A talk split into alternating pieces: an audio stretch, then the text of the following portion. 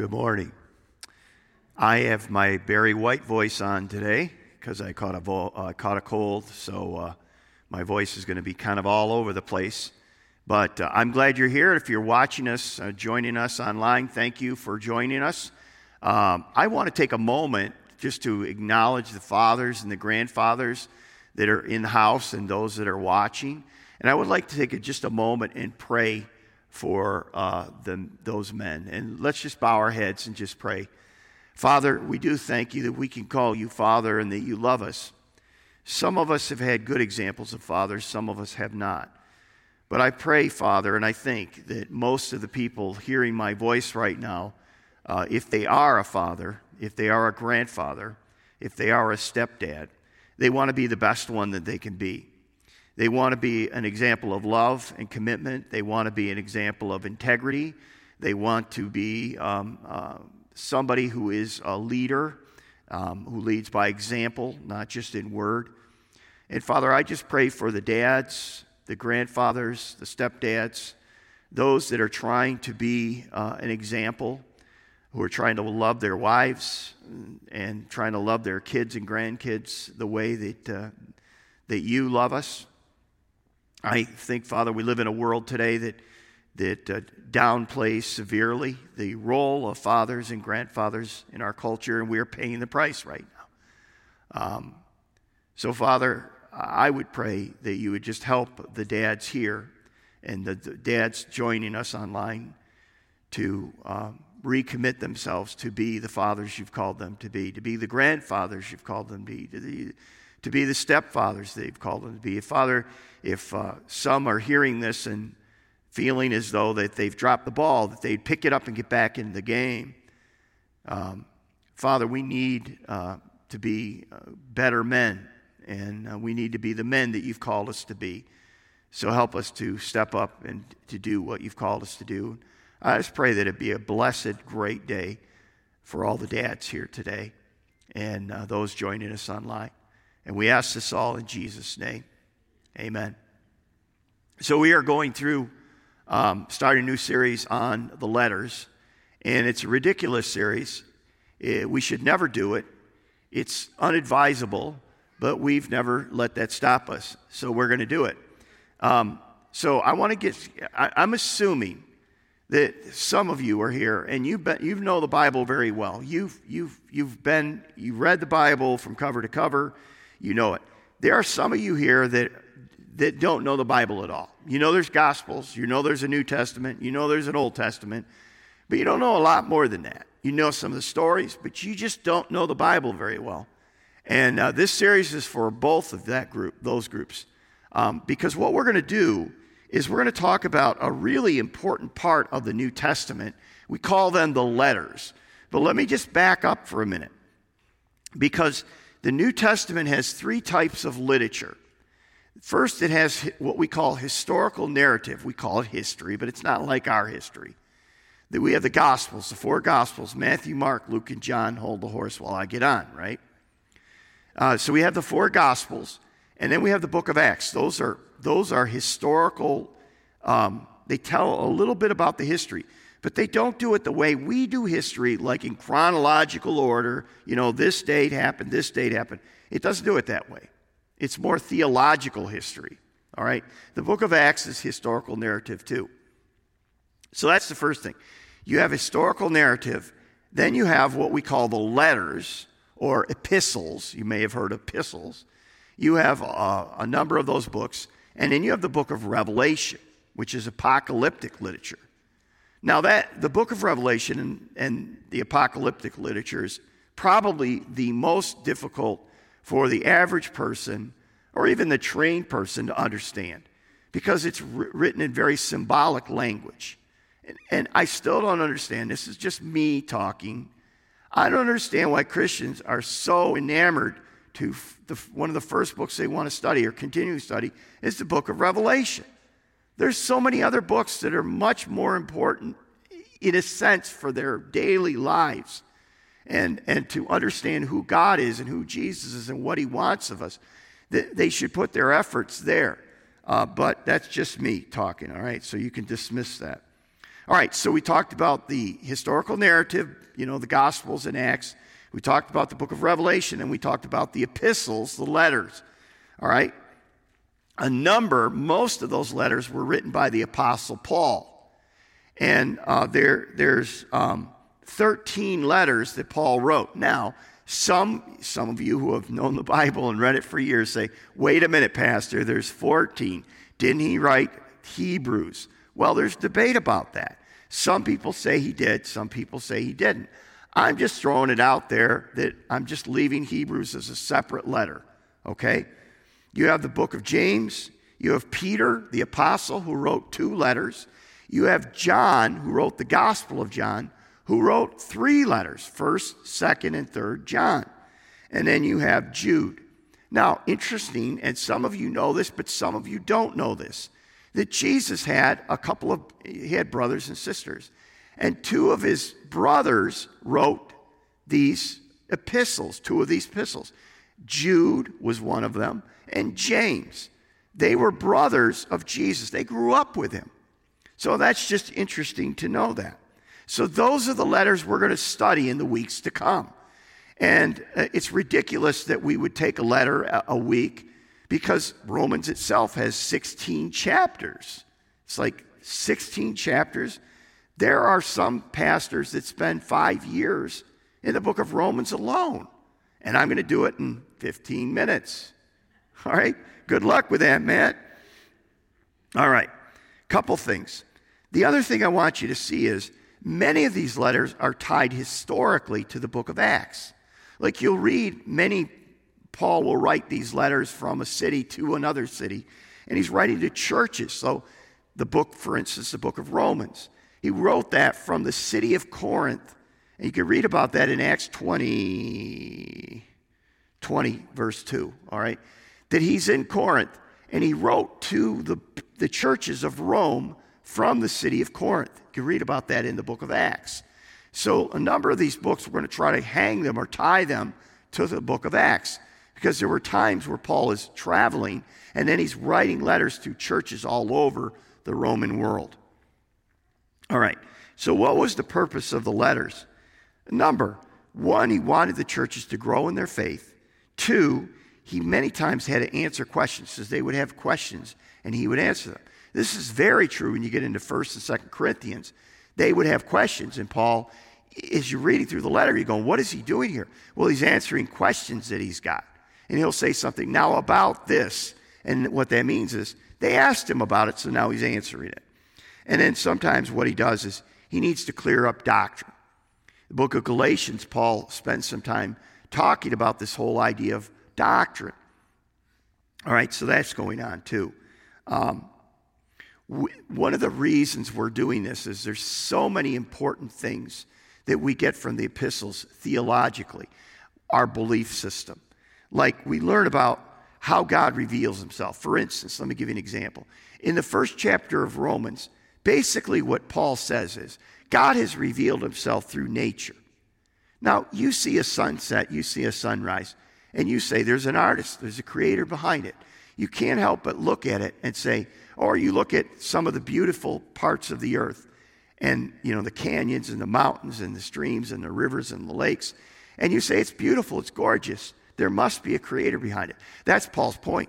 Behind the creation is a creator so that men are without men and women are without excuse.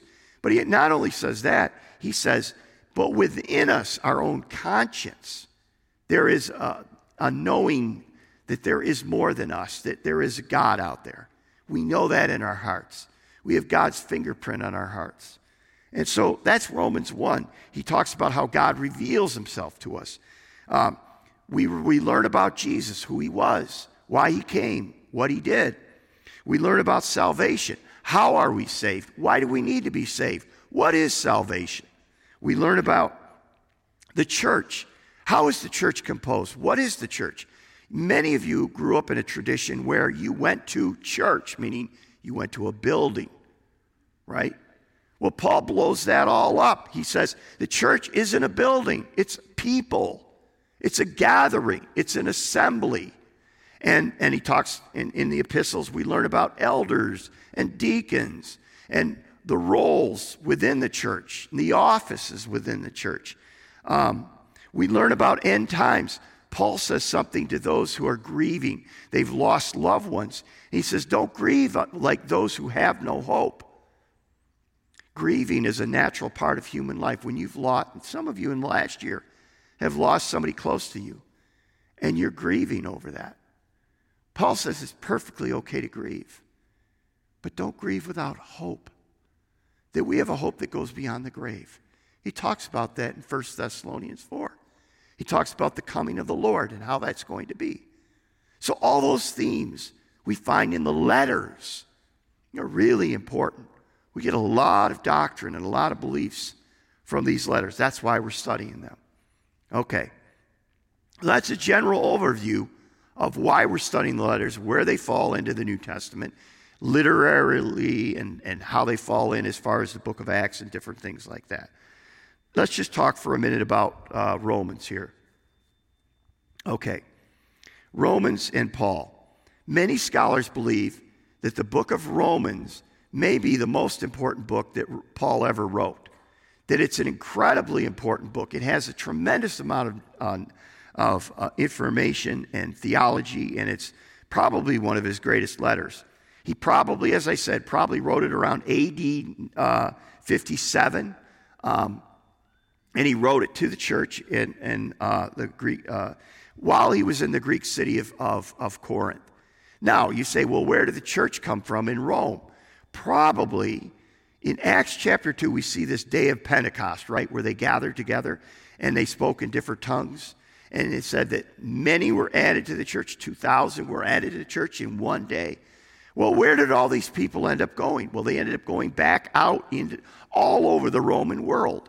They went to Corinth, they went to Ephesus, they went to Galatia, they went to Philippi, they went to all these cities. And so uh, Paul wrote to the Christians in Rome, there already was a church established there, probably from people who came to faith in Jesus Christ through Peter and the other apostles' sermon on uh, the day of Pentecost in Acts chapter 2. That's probably where it began. Okay. The church at Rome was composed, and this is a theme you'll see in a lot of the letters. It's composed of both Jews and Gentiles.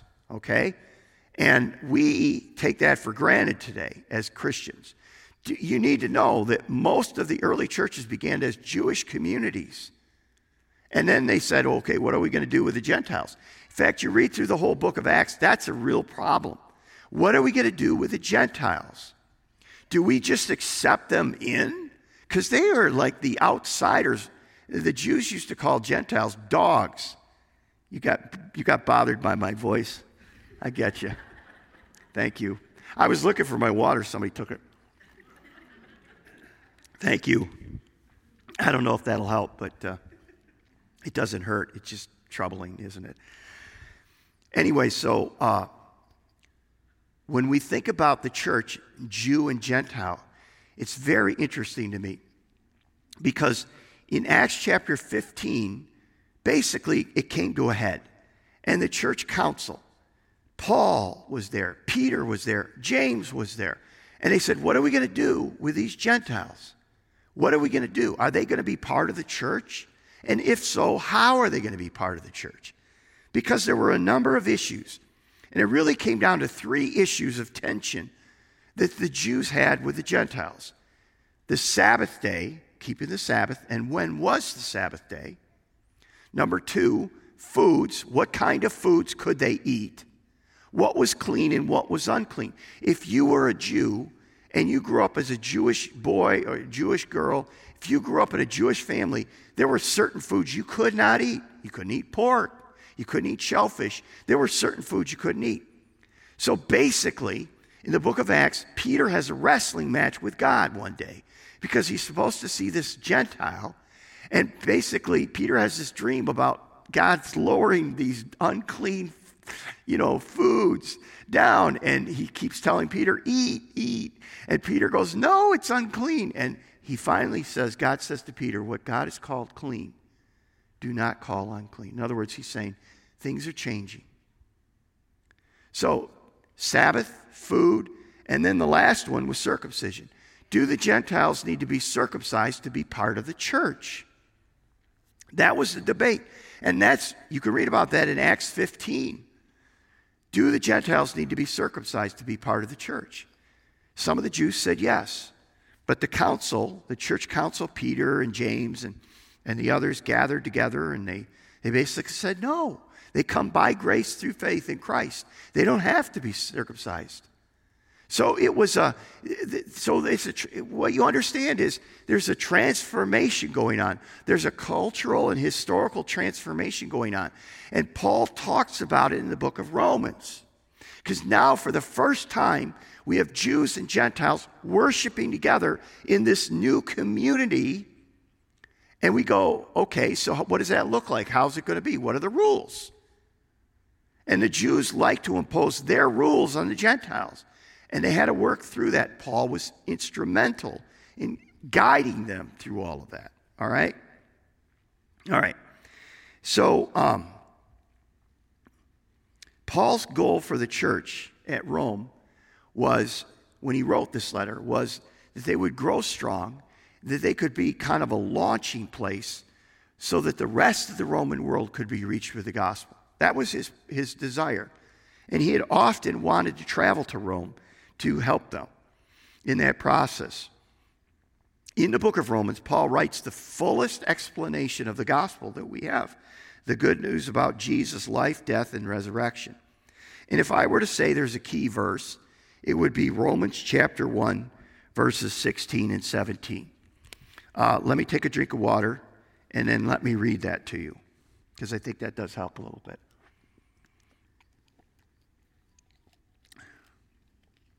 This is a key verse in the book of Romans. Romans 1:16.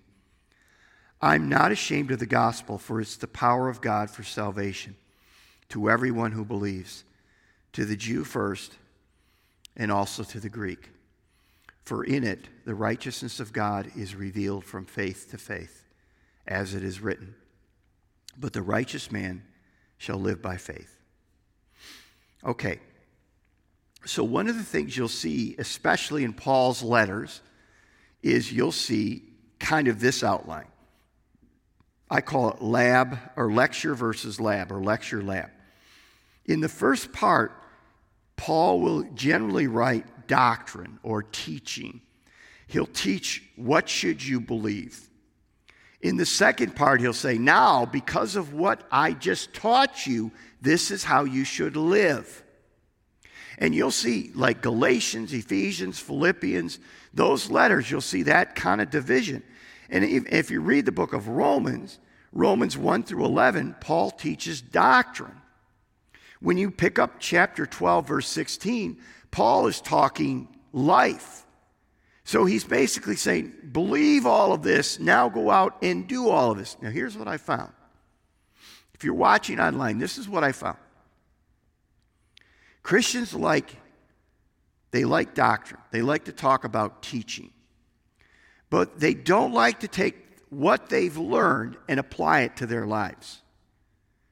They don't like the lab. They like the lecture, they don't like the lab. And basically, Paul said, if, uh, if, if this is true, and it is, if he teaches the, the lecture, then, then your life should do this. And he always had application for your life.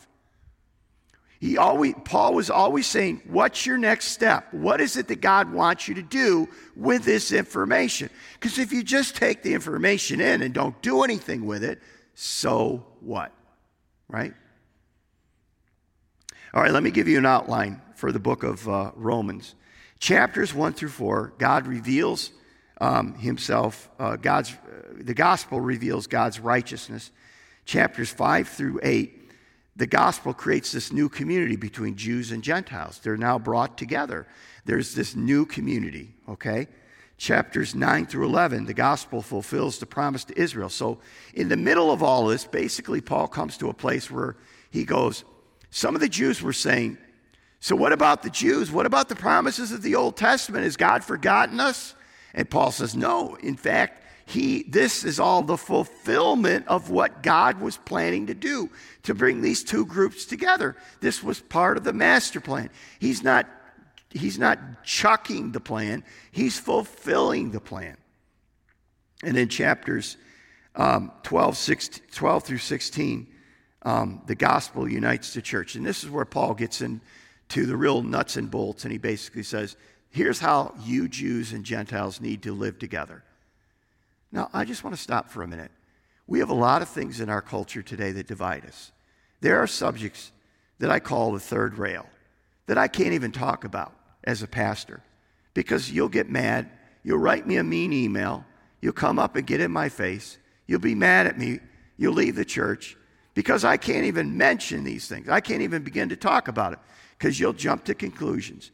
And the same was true in the early days they had trouble and they had issues.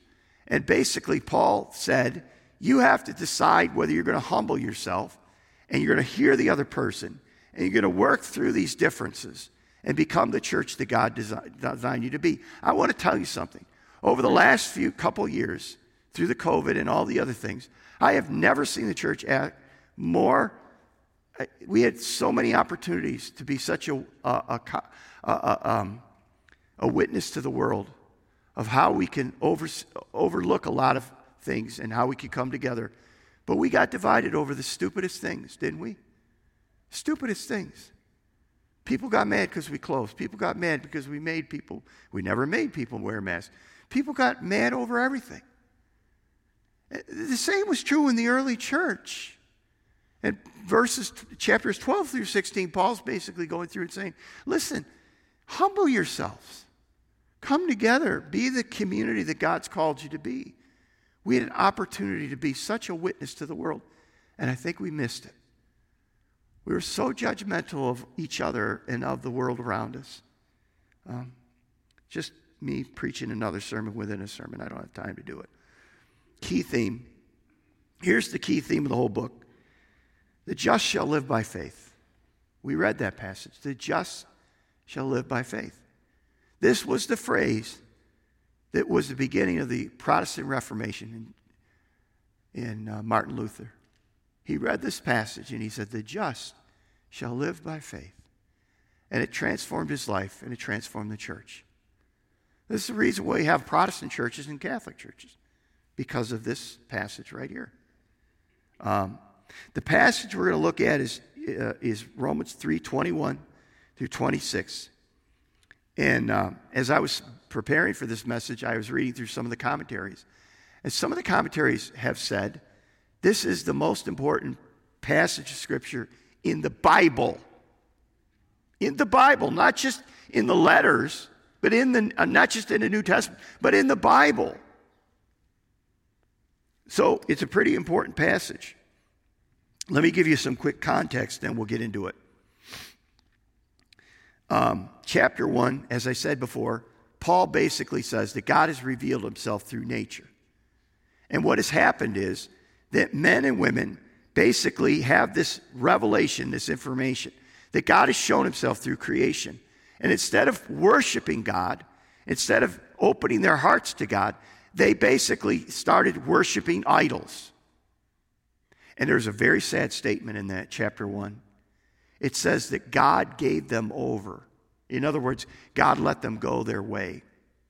God let them walk away. Here's something that Paul says that is so chilling to me. Paul says that if you are hell bent to walk away from him, he will let you. In the gospel, there's that night where Jesus celebrated the Last Supper. Remember that? And all the disciples were there, and Jesus offers them bread and then a cup. And then Judas is there.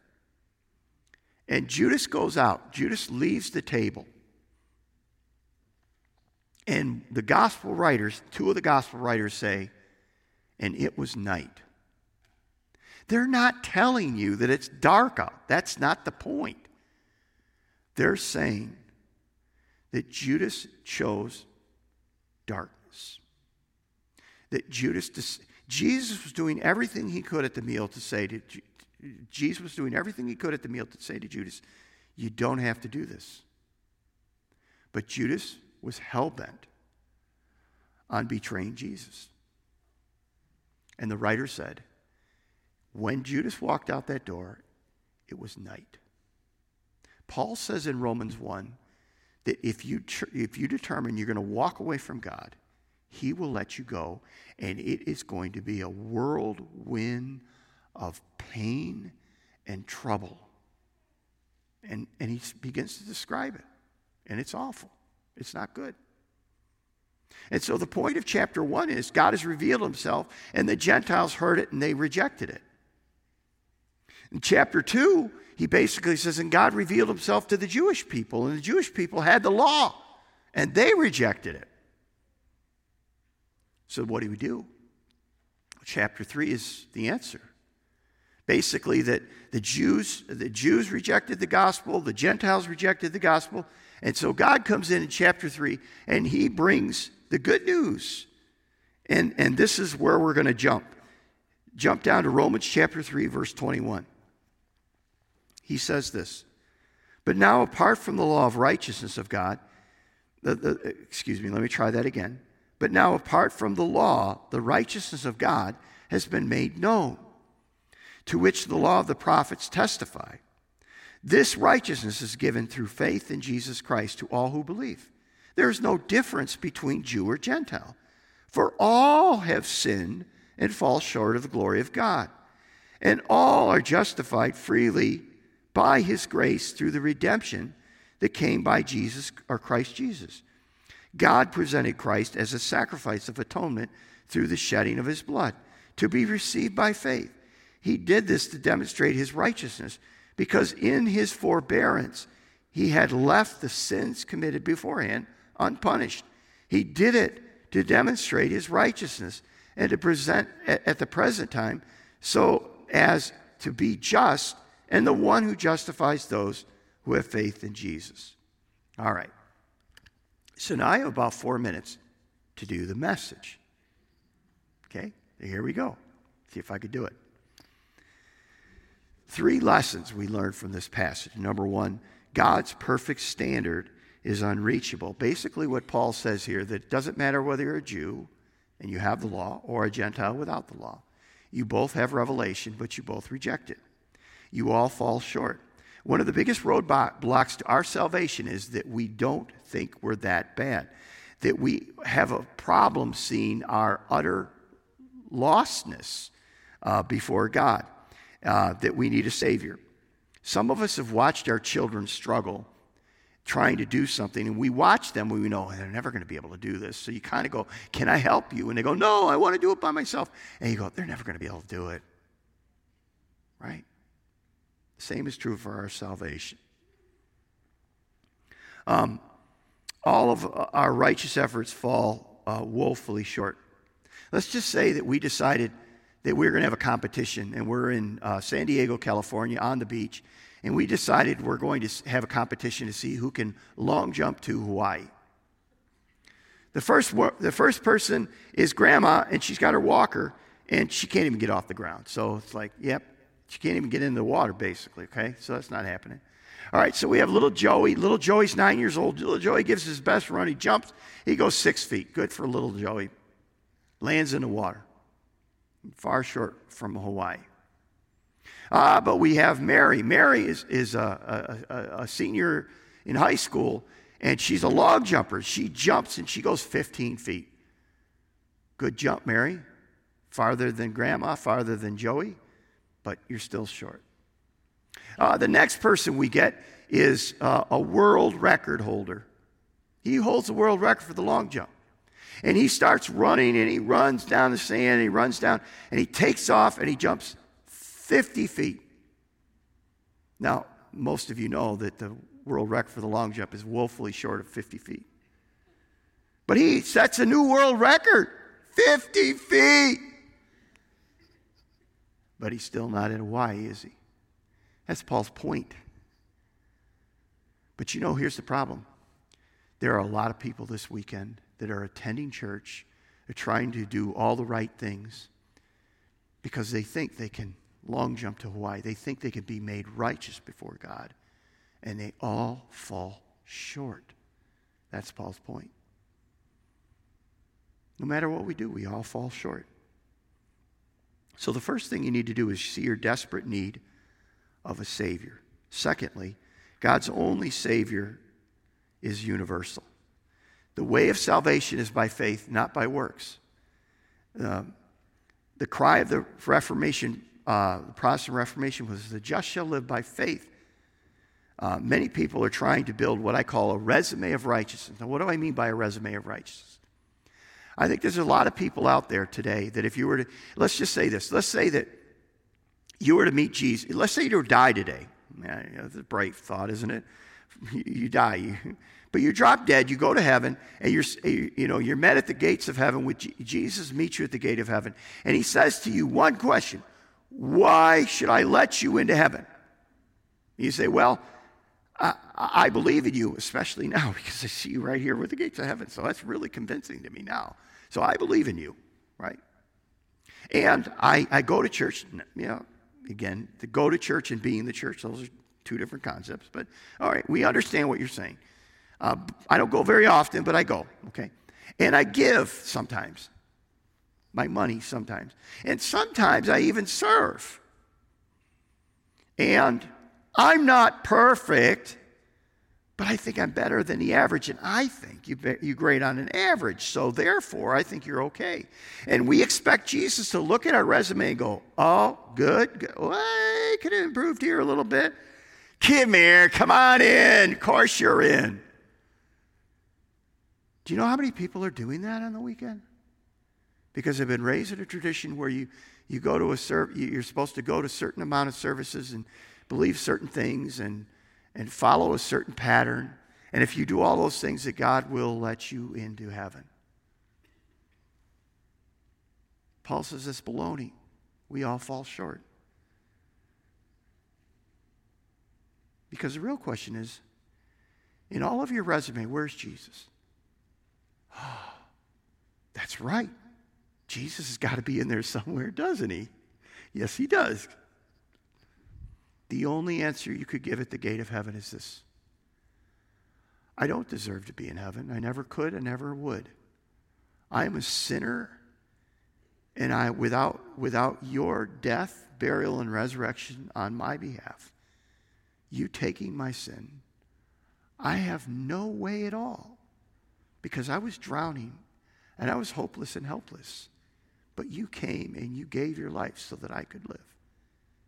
I come on the blood of Jesus Christ. I come because of you and not because of me. That's the only answer. But there's a lot of people. If you were to do a survey, a lot of people would, I do this, I do this, I do this, I do this, and they never mention Jesus. So the question is where's your faith? Jesus says it's a narrow road and few are on it. He says, I am the way, the truth, and life. No one comes to the Father except by me.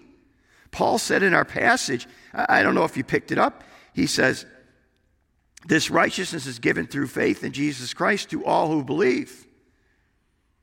It's given. He says, We all fall short of God's glory and are justified freely by his grace, by the redemption that came through Christ Jesus.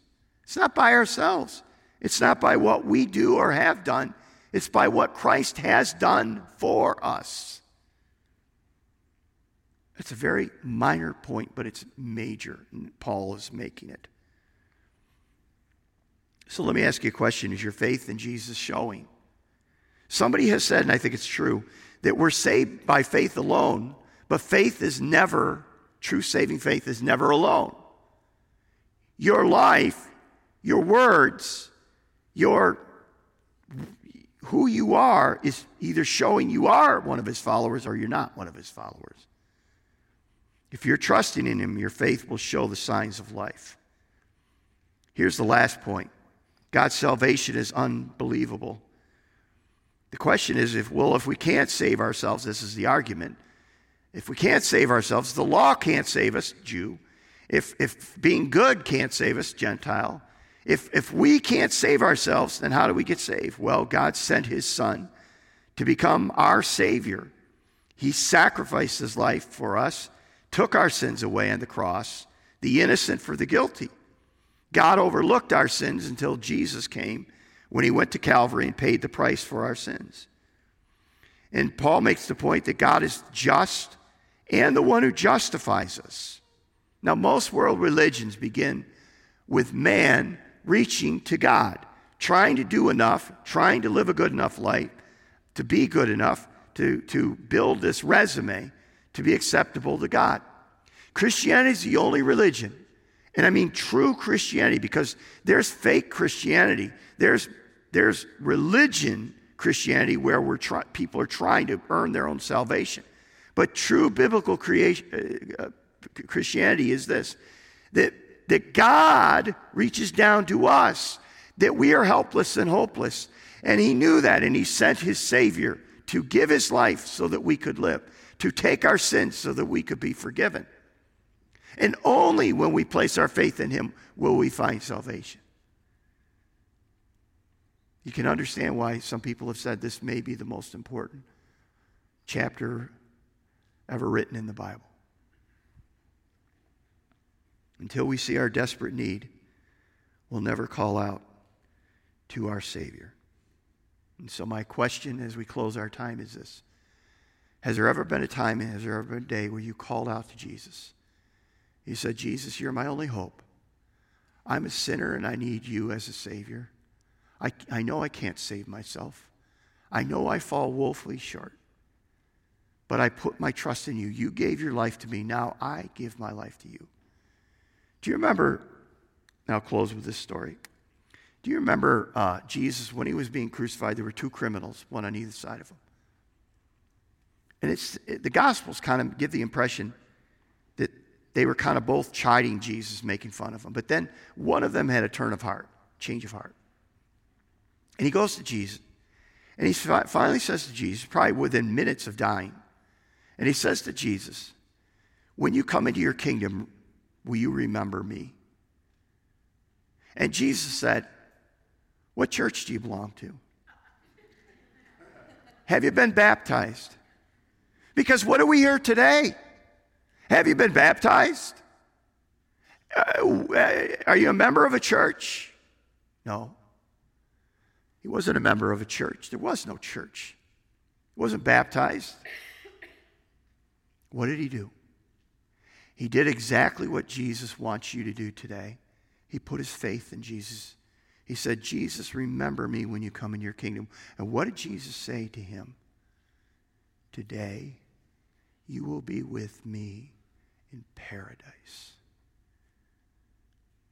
The just shall live by faith in Jesus. Paul says, this is what the Roman world needed to hear. This is what we need to hear. This is what people tuning in, watching online need to hear. That you, until you come to that place where you realize you're lost, that God sent his son to save you, to give his life so that you could live. Until you come to that place where you see your need, you'll never cry out for a Savior. But the good news is, when you cry out to Jesus, He will save you. He will give you new life. And He will make you into what you, He designed you to be in the first place. That's what Romans is telling us today. Would you pray with me as we close? Thank you, Father, for your word and the encouragement we get. Thank you for Paul and the good message that he has given us today. I pray that, Father, we would take something from this and then we would do our next step, whatever that is. Uh, Father, maybe it's trusting Jesus as our Savior. That's our next step. Maybe it's um, understanding that uh, there's a world out there that needs to hear the true gospel. And we have opportunities to share that with our friends and neighbors and family members. But Father, help us to take whatever step we need to take uh, for your glory. We ask this in Jesus' name.